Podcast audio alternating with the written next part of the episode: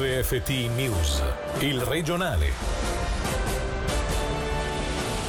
Buonasera dalla redazione di Radio Ticino. Incidente letale oggi a Minusio a perdere la vita una 74enne che è rimasta travolta dalla propria auto. Per tutti i dettagli sentiamo Angelo Chiello. Improvvisamente l'auto si è mossa in retromarcia. Lei è scesa, rimanendo però schiacciata contro una ringhiera laterale. Questa è la prima ricostruzione fornita dalla Polizia Cantonale sul tragico incidente avvenuto questa mattina in via Simen a Minusio. Pochi attimi prima, qualche minuto dopo le 10.30, la 74enne si trovava alla guida dell'auto in uscita uscita dalla rampa di un parcheggio all'esterno di una palazzina con l'obiettivo di mettersi proprio su via Rinaldo Simen. La polizia cantonale, supportata dalla comunale di Minusio e dai pompieri, ha aperto un'inchiesta per capire come mai il veicolo abbia preso invece la direzione opposta e perché la donna sia scesa dall'auto. Vano purtroppo il tentativo di soccorso del Salva. L'anziana è morta sul posto a causa delle gravi ferite riportate.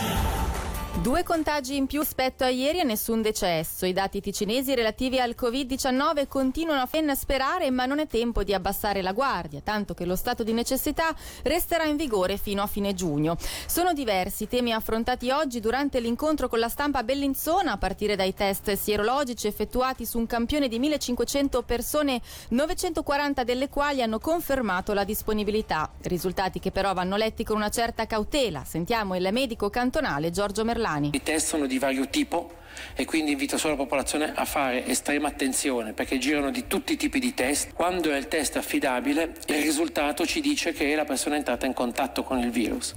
Ma questo non vuol dire per forza che ne sia protetta a lungo termine.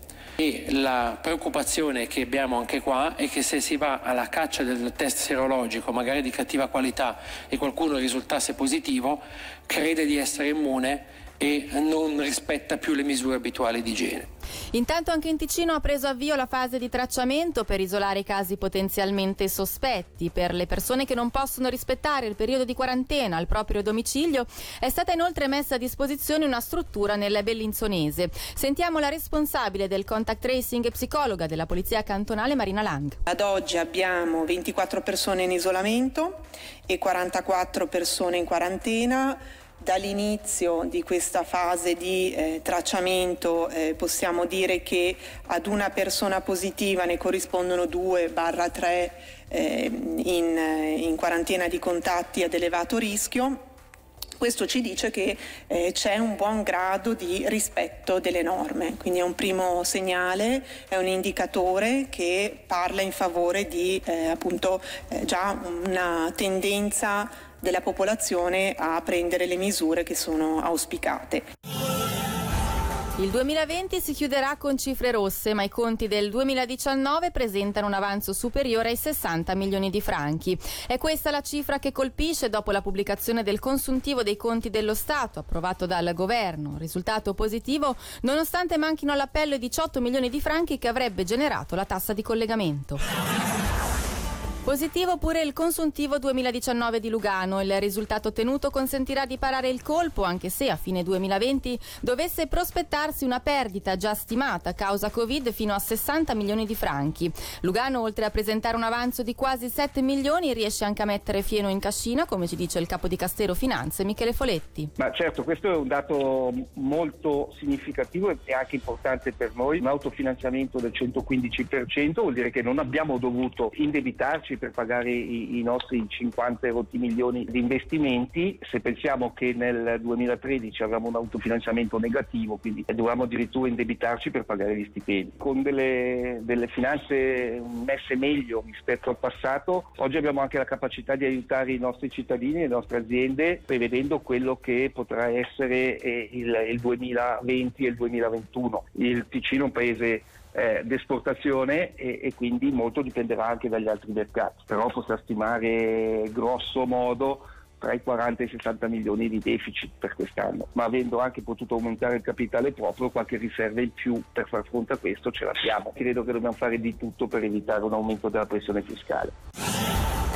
Due uomini in manette, 55 furti con scasso chiariti. È il risultato dell'inchiesta condotta dalla polizia cantonale per far luce su una serie di furti registrati anche in Ticino. Selina Lumia. Gli autori dei numerosi furti con scasso messi a segno in particolare nel Luganese tra la fine dello scorso anno e l'inizio di questo sono stati assicurati alla giustizia grazie all'attività di indagine della polizia cantonale. Si tratta di un 41enne cittadino albanese residente in Albania e un 35enne kosovaro residente residente nel Luganese. I due tra l'ottobre del 2019 e il gennaio del 2020 hanno commesso almeno 55 furti con scasso consumati e tentati, in particolare nel Luganese, ma anche in altri cantoni, per una refurtiva totale stimata ad oltre mezzo milione di franchi tra contanti, orologi e gioielli. Ingenti anche i danni riscontrati circa 130.000 franchi. Le principali ipotesi di reato nei loro confronti sono quelle di furto aggravato, ripetuto danneggiamento danneggiamento e ripetuta violazione di domicilio. Aiuto ai media, messaggio d'allarme raccolto. Dopo l'ok alle Camere, il Consiglio federale ha cambiato posizione approvando lo stanziamento di un credito urgente.